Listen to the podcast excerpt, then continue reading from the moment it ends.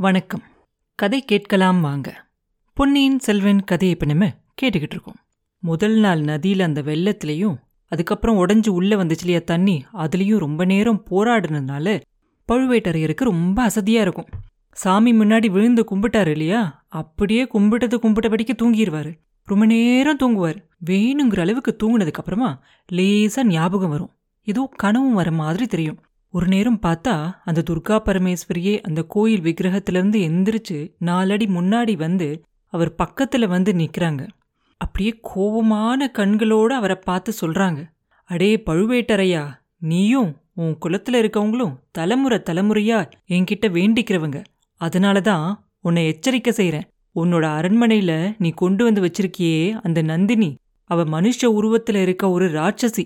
உன்னோட குலத்தையும் சோழ குலத்தையும் வேரோட அழிச்சிட்டு போறதுக்காக வந்திருக்கவ.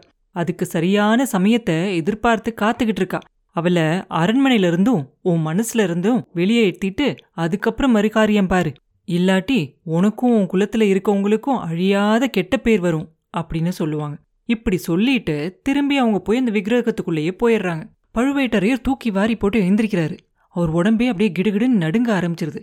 நம்ம கண்டது கனவுதானா? இல்ல நிஜமாவே துர்கா பரமேஸ்வரி வந்து நமக்கு சொன்னாங்களா? அப்படின்னு கொஞ்ச நேரம் யோசிப்பார். அவருக்கு அதை நம்புறதே ரொம்ப சிரமமா இருக்கும். கடைசி அது கனவாக தான் இருக்கணும் அப்படின்னு சொல்லி முடிவு பண்ணிடுவார் சரி என்ன அப்படின்னு சொல்லி எல்லா பக்கமும் சுத்தி பார்த்தா பொழுது நல்லா விடிஞ்சிருக்கும்.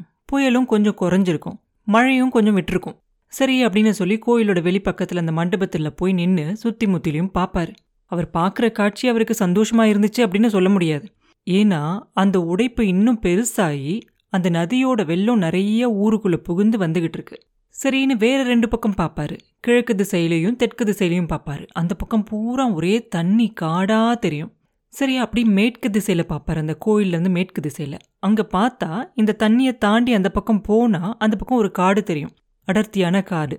அதுல குட்டை மரங்களும் நெட்டை மரங்களும் அந்த மரங்கள் எல்லாம் இருக்கும் இல்லையா காடுனாலே அதெல்லாம் பாக்குறாரு. அதை பார்த்த உடனே அவருக்கு ஒரு தோராயமா அவர் எங்க இருக்காரு அப்படிங்கிறது புரியுது. ஓ இந்த மேற்கு திசையில மட்டும்தான் போகலாம். இந்த தண்ணியை கடந்து அந்த பக்கம் போனா அந்த காடு தான் பிரதிவிபதியோட பள்ளிப்படை வீடு இருக்கிற காடா இருக்கும். அது திருப்புரம்பியம் கிராமத்துக்கு பக்கத்துல தான் இருக்கும். அதனால இங்கிருந்து அந்த திருப்புரம்பியம் கிராமத்துக்கு எப்படியாவது போய் சேர்ந்தோம் அப்படின்னாக்க நம்மள மாதிரி இந்த வெள்ளத்துல கரையேறினவங்க யாராவது இருப்பாங்க இல்லையா? அவங்க கிட்ட என்ன விஷயம் அப்படிங்கறத கேட்டு தெரிஞ்சுக்கிட்டு அடுத்து என்ன செய்யலாங்கிறத முடிவு பண்ணலாம் அப்படின்னு யோசிப்பார். ஆனா இந்த கோயில்ல இருந்து அந்த பக்கத்துக்கு எப்படி போறது? இந்த தண்ணியில நீந்தி போறது முடியவே முடியாத காரியம். மறுபடியும் அவரை தண்ணி அடிச்சுக்கிட்டு போயிடும் சரி இந்த கோயில்லையே தண்ணி வடிகிற வரைக்கும் இருக்கலாம் அப்படின்னா எவ்வளோ நாள் ஆகுமோ இந்த தண்ணி வடிகிறதுக்கு தெரியாது. என்னதான் பண்ணலாம் அப்படின்னு யோசிச்சுட்டு இருப்பார். இப்போதைக்கு இந்த கோயில்ல இருக்கலாம். ஆனா இந்த கோயிலை சுற்றியும் தண்ணி வந்து அப்படியே குழி தோண்டிக்கிட்டே இருக்கு. கொஞ்ச நேரத்துக்கு அப்புறம் அந்த குழி ரொம்ப தோண்டுச்சுன்னா அஸ்திவாரத்து வரைக்கும் போயிடுச்சுன்னா கோயிலும் இடிஞ்சு விழுந்துடும் என்னதான் பண்ணலாம் அப்படின்னு சுத்தி பார்த்து யோசிச்சுக்கிட்டே இருப்பாரு. அப்போ பார்க்கும்போது அந்த கோயிலுக்கு எதிர்த்தாப்புல ஒரு வேப்ப மரம் இருக்கும். அது நல்லா வளர்ந்து ரொம்ப வருஷமா வளர்ந்த ஒரு வேப்ப மரம் நல்லா பெருசா இருக்கும். அந்த வேப்ப மரத்தை சுற்றியும் தண்ணி ஓடி ஓடி குழி பறிச்சுக்கிட்டே இருக்கும். அப்ப பழுவேட்டரையர் யோசிப்பாரு சரி இந்த மரம் எப்படியும் கீழே விழுக தான் போகுது. இந்த கோயில் அது வரைக்கும் தாங்கும். இந்த மரம் விழுந்ததுக்கு அப்புறம் தான் கோயில் விழுகும். அப்படி இந்த மரம் விழுந்துருச்சுன்னா அந்த மரம் ஒரு வேளை அந்த மேற்கு பக்கமா விழுந்துச்சுன்னா இந்த மரத்துல ஏறியே இந்த நதியை தாண்டி அந்த பக்கத்து கரைக்கு போயிடலாம் ஒருவேளை இந்த தண்ணியோட வேகம் ரொம்ப அதிகமா இருந்துச்சு அப்படின்னு சொல்லுச்சுன்னா இந்த மரத்தையும் அடிச்சுக்கிட்டு போயிடும் அடிச்சுக்கிட்டு போனாலும் பரவாயில்ல. தாவி பிடிச்சு இந்த மரத்து மேல பிடிச்சுக்குவோம். அப்படி நம்ம இந்த மரத்தை பிடிச்சுக்கிட்டு இருந்தோம்னா இது மிதந்து போய் எங்கேயாவது ஒரு இடத்துல கரை செய்யறோம் இல்லையா? அதுக்கப்புறம் அங்கிருந்து எப்படி போறதுங்கிறத யோசிச்சுக்கலாம் அப்படின்னு சொல்லி ஒரு முடிவுக்கு வருவார்.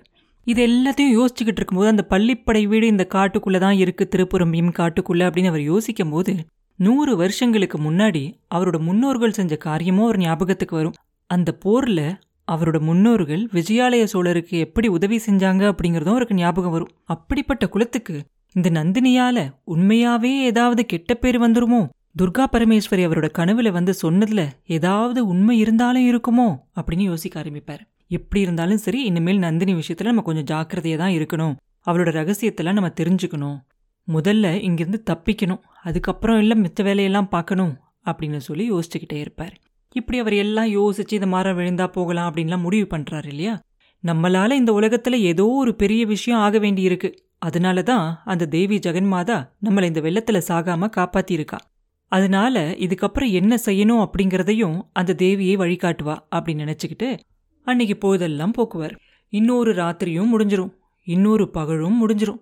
மேற்கு திசையை பார்த்துக்கிட்டே இருப்பார். எல்லாம் மாறிடும் புயல் அடித்த மாதிரியும் தெரியாது எதுவுமே தெரியாது. எல்லாமே மாறியிருக்கும். அவரை சுற்றி இருக்கிறதெல்லாம். ஆனாலும் கூட அவரோட நிலைமை மாறாது. ஏன்னா அவர் இன்னும் அந்த கோயிலில் தானே மாட்டிக்கிட்டு இருக்காரு. அங்கிருந்து எப்படி வெளியே போறதுனே தெரியாமல் மாட்டிக்கிட்டு இருக்காரு. நல்ல வேலையா அந்த பிரசாதத்தில் கொஞ்சம் மிச்சம் வச்சிருப்பார் இல்லையா? அது அப்பப்போ பசிக்கும் போது சாப்பிட்டுக்கிட்டே இருப்பார். கடைசியாக அன்னைக்கு சாயந்தரம் அவர் நினைச்ச மாதிரியே அந்த கோயிலுக்கு எதிரில் இருந்த அந்த வேப்ப மரம் விழுந்துரும். விழுந்த மரம் நல்ல வேலையா உடைப்பு வெள்ளத்தில் மேற்கு கரையை தொட்டு அப்படியே நிற்கும். அந்த மரத்தில் ஏறுனா அந்த நதியை தாண்டி அந்த கரைக்கு போயிடலாம் சரி அந்த பக்கம் போகிறதுக்கு துர்கா பரமேஸ்வரி வழிகாட்டிட்டா அப்படின்னு நினைப்பாரு. ஆனா இப்போ போனோம்னா இருட்டிரும். இன்னும் கொஞ்ச நேரத்தில் இருட்டிரும். இருட்டினதுக்கு அப்புறமா திருப்புறம்பியம் காட்டுக்குள்ளே போய் வழி கண்டுபிடிக்கிறது ரொம்ப கஷ்டமா இருக்கும். இப்போ போகலாமா வேண்டாமா அப்படின்னு யோசிச்சுக்கிட்டு இருப்பார். யோசிச்சுட்டு கடைசியா சரி புறப்பட வேண்டியதுதான் அப்படிங்கிற ஒரு முடிவுக்கு வந்துடுவார் நம்மளை இவ்வளோ பெரிய ஆபத்துல இருந்து இந்த அம்மன் நம்மளை இதுல இருந்தும் காப்பாத்துவா அப்படின்னு சொல்லி அந்த சாமி கிட்ட போய் நின்று மறுபடியும் நன்றி சொல்லிட்டு கிளம்பலாம் அப்படின்னு சொல்லி சாமி கும்பிடுவார். கும்பிட்டுட்டு கீழே விழுந்து கும்பிடுவாரு சாமியை. அப்ப அவர் உடம்பே சிலிர்க்கிற மாதிரி ஒரு குரல் கேட்கும் முதல்ல துர்கையம்மன் தான் பேசுறாங்களோ அப்படின்னு அவர் நினைப்பாரு. அதுக்கப்புறம் தான் இல்ல இல்ல இந்த குரல் வெளியில இருந்து கேக்குது அப்படின்னு அவருக்கு தெரியும். மந்திரவாதி மந்திரவாதி அப்படின்னு கூப்பிடும் அந்த குரல். அதுக்கப்புறம் மறுபடியும் ரவிதாசா ரவிதாசா அப்படின்னு கேட்கும் முன்னாடி எப்பயோ கேட்ட குரல் மாதிரி இருக்கும் அவருக்கு. பழுவேட்டரையர் எந்திரிச்சு போய் அந்த முன்னாடி இருக்கிற மண்டபத்தில் போய் அதுக்கு பக்கத்தில் இருக்க தூணில் மறைஞ்சிக்கிட்டு யாரு? அப்படின்னு பார்ப்பார் பார்த்தா அந்த மரம் விழுந்திருக்கு இல்லையா அந்த மேற்கு கரையில் அந்த கரையோரமாக யாரோ ஒருத்தர் நின்றுக்கிட்டு தான் அப்படி கூப்பிட்டுக்கிட்டு இருப்பான். அவரோட வாழ்க்கையிலேயே அவர் அன்னைக்கு வரைக்கும் செஞ்சாத ஒரு அதிசயமான ஒரு விஷயத்த அவர் அன்னைக்கு செய்வார். கோயிலோட முன் மண்டபத்தில் சட்டுன்னு ஓடி போய் படுத்துக்குவார். தூங்குற மாதிரி நடிப்பார். ரவிதாசன் அப்படிங்கிற அந்த மந்திரவாதியை பத்தி தெரிஞ்சுக்கணும் அப்படின்னு அவர் மனசுலயும் ஒரு ஆசை வந்துடும் அவன் நந்தினியை பார்க்கறதுக்காக சில சமயம் அரண்மனைக்கு வருவான் இல்லையா? அந்த மந்திரவாதியா இருப்பானோ? அப்படின்னு அவர் மனசுக்கு தோணும். அவனுக்கும் நந்தினிக்கும் என்ன தொடர்பு அப்படிங்கிறதையும் கண்டுபிடிக்கணும் அப்படிங்கிறதும் அவருக்கு தோணும்.